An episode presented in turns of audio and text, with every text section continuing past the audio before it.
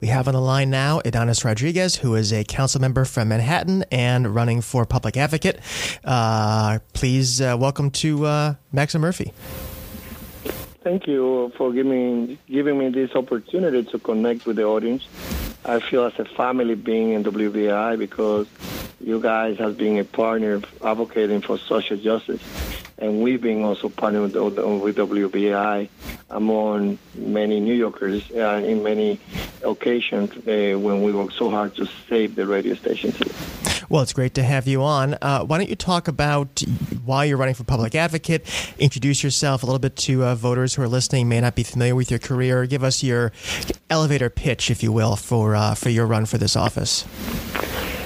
I'm running for public advocate because I believe that it is very important that in twenty nineteen, at the time where we are fighting against a president who doesn't understand that this nation has been built for immigrants and it should be it been built by immigrants and it should be for immigrants, that someone with experience of forty year community activism, the one that I have, thirteen years as a teacher, co-founded to a school, and the last ten years as a council member, chairing the Committee of Higher Education in my first term, and then now into my getting into my second term, chairing the Committee of Transportation, has experience, has the value to be the voice of the value and to carry on the responsibility of the public advocate, which is to make all city agencies accountable, to give the respect and services to all New Yorkers.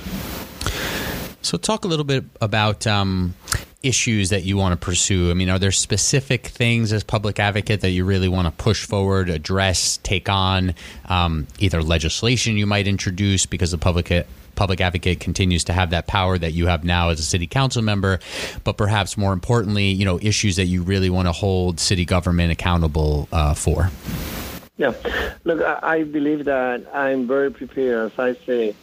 I was born and raised in the Dominican Republic, and I came here to wash dishes in nineteen eighty-three, and then going to City College, taking over the student, taking over City College in nineteen eighty-nine, in nineteen ninety-one, organizing with a lot of great professors at CUNY, and being able to lead the movement in nineteen eighty-nine together with all the great friends, Oscar Mac Torres and others, and being at City College when Professor Jeffrey was the, the, the chairman of the Black Study Department. And in ninety-one, when, when Professor Vincent Boudreau, today the president of City College, been going through that process of going through through the higher education, getting the best master degree, which is about the experience life of fighting for the people, but being able to graduate it in nineteen ninety-three and seeing how when people say that New York City is a segregated society, it is, it is one.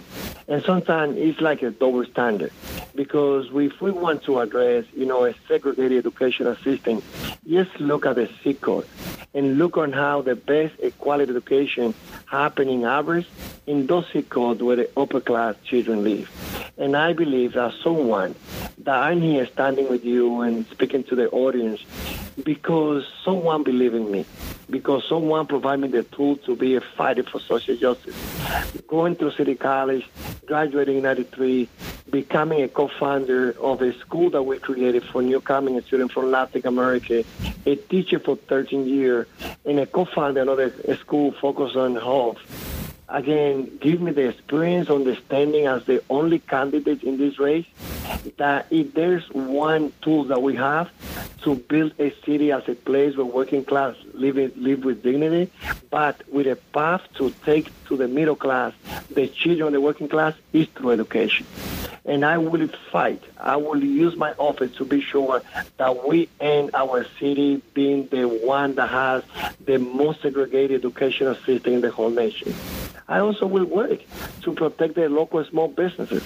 And that's why I carry oh, that will the Small Business Job Survival Act, the one that will provide a small business owner the right and the fairness for them to renew and sign the leases so that no one is, uh, use any level of extortion, asking half a million dollars, one hundred thousand dollars to sign a lease. But I also was the one that led the fight for the fair fair together with the advocate group. And I can say that in those years as a council member for ten years, I've been able to pass more than fifty laws that I've been lead or co-lead, that today I can say hope to make our city more fairness for working class and middle class. One of your fellow candidates in the race, former Speaker Melissa Mark Viverito, said in an interview over the past couple of days that Mayor de Blasio has the city on autopilot, that he's lost focus, and that's been an issue throughout his mayoralty. And I'm curious, if you are elected public advocate, whoever is elected public advocate will have to figure out when to criticize the mayor, when to push him, and when to work with him to try to achieve something. So I'm curious, what's your view of Mayor de Blasio, his general approach to the job, his successes and failures? How do you evaluate how he has done serving the city for the past uh, five years? Look, I, I think that she, the, the mayor is not the one. I think that she also uh, put herself in the similar situation. When her last year, she decided to cut the budget for the Puerto Rican Study Institute at Hunter College, where today we have the, the most important centers, the Puerto Ricans led by Edwin, but the Dominicans, the Mexicans, and the Haitians. And she made a decision to cut the budget to the Puerto Rican Institute only, and Dominicans, but she did not cut to the Dominicans. The Dominican continued getting one million dollars, and she made a decision to bring the budget for the Puerto Rican Study Institute to half a million dollars. When she decided that it was not important to give a hearing to the local, to the Small Business Job Survival Act, when even Christian Queen gave a hearing, when Speaker Johnson gave a hearing, when she decided that a bill that I had at that time, where uh, the council member Danny Drone, myself being the co-lead, the immigrant voting rights that will allow to provide the opportunities and the rights to New Yorkers with green card holders and working permits to vote in local elections, so can so that we can address non-taxation without representation, so that we can restore the rights of people who pay the taxes to also elect the local leaders, from the mayor, the controller, the public advocate, the council member. When she made a decision not to make those initiatives a priority, she also lost sense of her responsibility. So we understand, obviously, th- those are issues you, you take up with the former speaker, and, and they're, they're valid. But what about Mayor de Blasio? What, how do you evaluate his his performance? Look, I, I believe that there's an area where I where I was able to work. No doubt that uh, even though we are so far to be, from being at a place where we can say that every single child is getting the, the same quality education, where we still have a city where we can see, look at children as we are speaking right now, and I can tell you that that, that the, a, any a place where that provide music, art, and art to children, to the Church C P on different places, are not places where we can say the working class children have the opportunity because they, the parents, they don't make the salary to go to go to those programs. So I believe that the mayor makes important progress when it comes to providing A P, A P courses. However, we cannot, we will not be successful on providing A P courses if we don't have the pipeline to be sure that we address the need and how we will be providing more science and math since the U P K to middle school and then to high school. So this area where I believe that the mayor did his contribution, there's other where I, we have different opinions.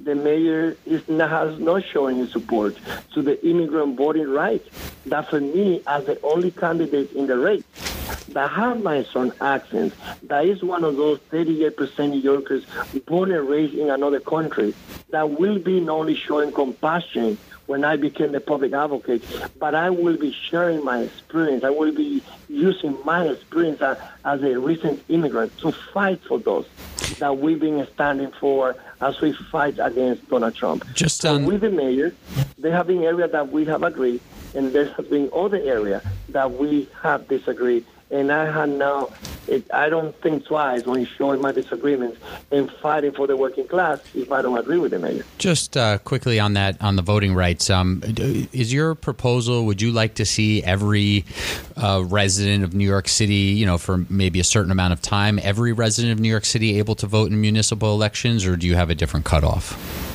No, I, and, and we're talking about restoring the rights you know, we are not talking providing for the first time the right of people who are now United States citizens to vote in a local election. We lost that. And it was like a hundred something years ago that we made it that it was a, requ- a requirement to be a United States citizen in order to elect the local leaders. So what I'm saying is, as we are fighting Donald Trump, as we want to be the New York City that live by the sample, we should address not taxation without representation. Because people who are green card holders, people that have working permits, they pay their taxes. And the Constitution of the United States allows the, the state to work with the municipality so that the municipality should make decisions on who and how people elect the local leaders. And this is a bill that I'm ready that I have it ready to reintroduce. And, th- and that, includes that, un- the, that includes undocumented I- immigrants? This this will include those who have green cards and those who have undocumented that they have working permits. Okay. Um, so I want to move on to some other recent uh, news that has involved your campaign, and that's um, City Council Member Ruben Diaz Senior He made some homophobic remarks that got him um, uh, punished, basically, by, by you and your colleagues, uh, although you abstained in that vote. Um, I'm curious, have you condemned his remarks? Are you continuing to keep his endorsement for your campaign? Um, you know, where where are you at with the remarks that he made saying that the city council is controlled by the, the homosexual community?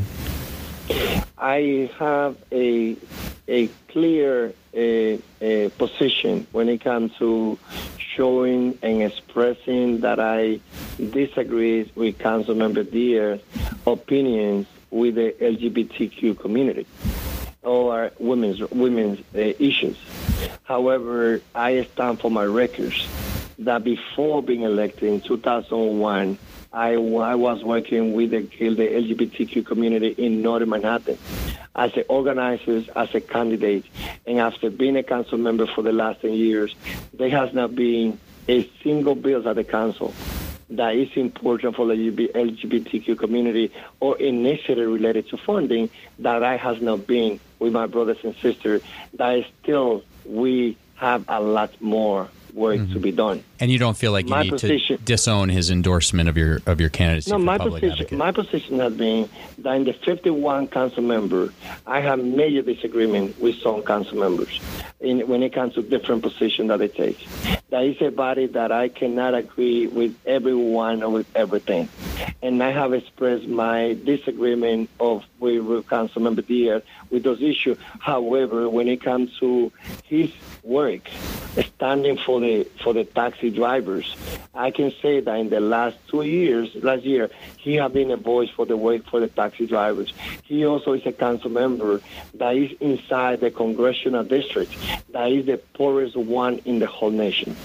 So as I disagree, and I would I would not uh, think twice on expressing my disagreement with his position with the L G B T community. community. I have worked with him when it comes to issues relating being a voice for the working class, being a voice for the taxi drivers. So, Councilmember, as we come toward the end of our time with you, I wanted to ask about an issue that put you in the news last year around this time and into the summer, and that was the rezoning of Inwood within your district. Uh, people running for public advocate, including some of your fellow candidates, have talked about the city's land use process, its imperfections, um, the difficulties of dealing with development, of gentrification and displacement. All of that was on the table in the discussion around the rezoning.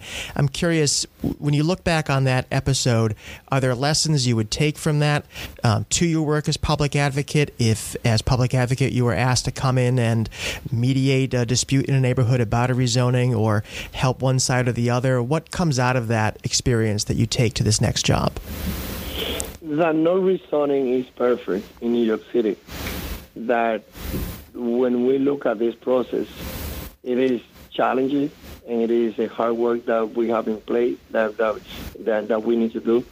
When it comes to my reality in Northern Manhattan, I did a responsible rezoning because since living here in since nineteen eighty-three, I also have seen has seen not only the year that I've been in this community, but knowing also that for the last fifty years, a community that today has the largest regulated apartments in the whole state is a community that for the last fifty years, we only have received less than a thousand new affordable housing being built. And a community that have been fighting against some uh, uh, uh, uh, individual uh, that has advantage in pinnacles and others has not had shown the best practice protecting tenants' rights. What I did in this rezoning was to listening to the voice of the community. I was able to bring one hundred twenty million dollars to the George Washington High School. I was able to include in this rezoning an immigrant cultural a research performance arts, which is going to be the first one to be built in the United States outside academic institutions. And I also include in this rezoning a new pilot project that established that when a, a developer builds commercial space with public dollars, a percentage of the commercial space will be affordable to the local small business. Let me ask but you one more. I will. Go ahead. So I, I definitely, I, as a person raising two daughters, six and four years old, I expect for my daughters always to be better than me. As a human being, they also make me a better person every day. I listen to my community. I know that these, as New Yorkers, and New Yorkers have a strong opinion, and I know that the level of frustration that people have also play a role in this process. I did the best I can, but the most important thing for me is that in my forty year of community activism, I've been very clear that as I started organizing here, part of the movement against the apartheid and for the freedom of Nelson Mandela, a new trial to Mumia Abu-Jamal, fighting for the student rights. When I came to a rezoning, what I have seen is how people being pushed out. And a new tenant in this community is renting an apartment that used to belong to Goniwana, that that person was priced out. So I believe that it is my responsibility, as I did it in this rezoning, to listen to my community, to be, do the best I can. However, no rezoning is perfect. Let me ask you one more quick question, Councilmember Ydanis Rodriguez, before we let you go. Uh, in your run for public advocate, uh, we mentioned at the top of the show that, you know, there might be some issues around the fundraising requirements to make these official televised debates. But, you know, even that aside, um, you know, a number of your fellow elected officials were able to qualify for both televised debates. You won't be on the stage tonight. Um, is there is there something we should, you know, sort of take from that, that your campaign hasn't sort of gained the steam, the, the public support that it needs to, to take you over the top? Or, or how do you sort of explain that you weren't able to hit that threshold? No, some council member, a council member even did a, a council member as part of this process even made a loan in order to make the threshold and be able to show how it has been able to raise the one hundred seventy thousand dollars that is required by by the, the campaign finance board. I'm very solid with my campaign. I raised a hundred, I have raised one hundred sixty-five thousand dollars. I'm confident that with the treasure that I have, I I have provided all the paperwork to the campaign finance board, and I'm confident that in the next few days, with the next disposal that will coming on Friday, we have fulfilled with all the requirements. But tonight, I will have a conversation with more than three hundred people in Northern Manhattan. I will be doing my face live, where people will be able to connect. And I will have more than twenty-five individuals from different ethnic backgrounds, where I engage in a town hall meeting tonight at four one six West two oh third Street. That is going to be immigrant speaking with Ydanis. Okay. When, as, as I did not make the debate, I will be encouraging New Yorkers to also to come and join my conversation in the headquarters in Washington Heights. All right. Well, we will leave it there. City Councilmember Ydanis Rodriguez, running for public advocate. Good luck the rest of the way. We'll talk with you soon. Thank you, brother. Bye. Okay.